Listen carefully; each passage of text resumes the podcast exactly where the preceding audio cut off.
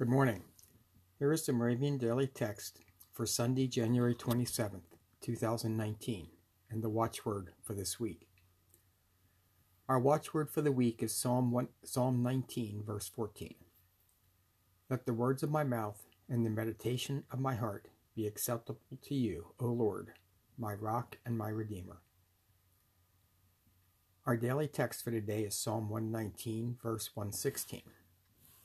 Uphold me according to your promise, that I may live, and let me not be put to shame in my hope.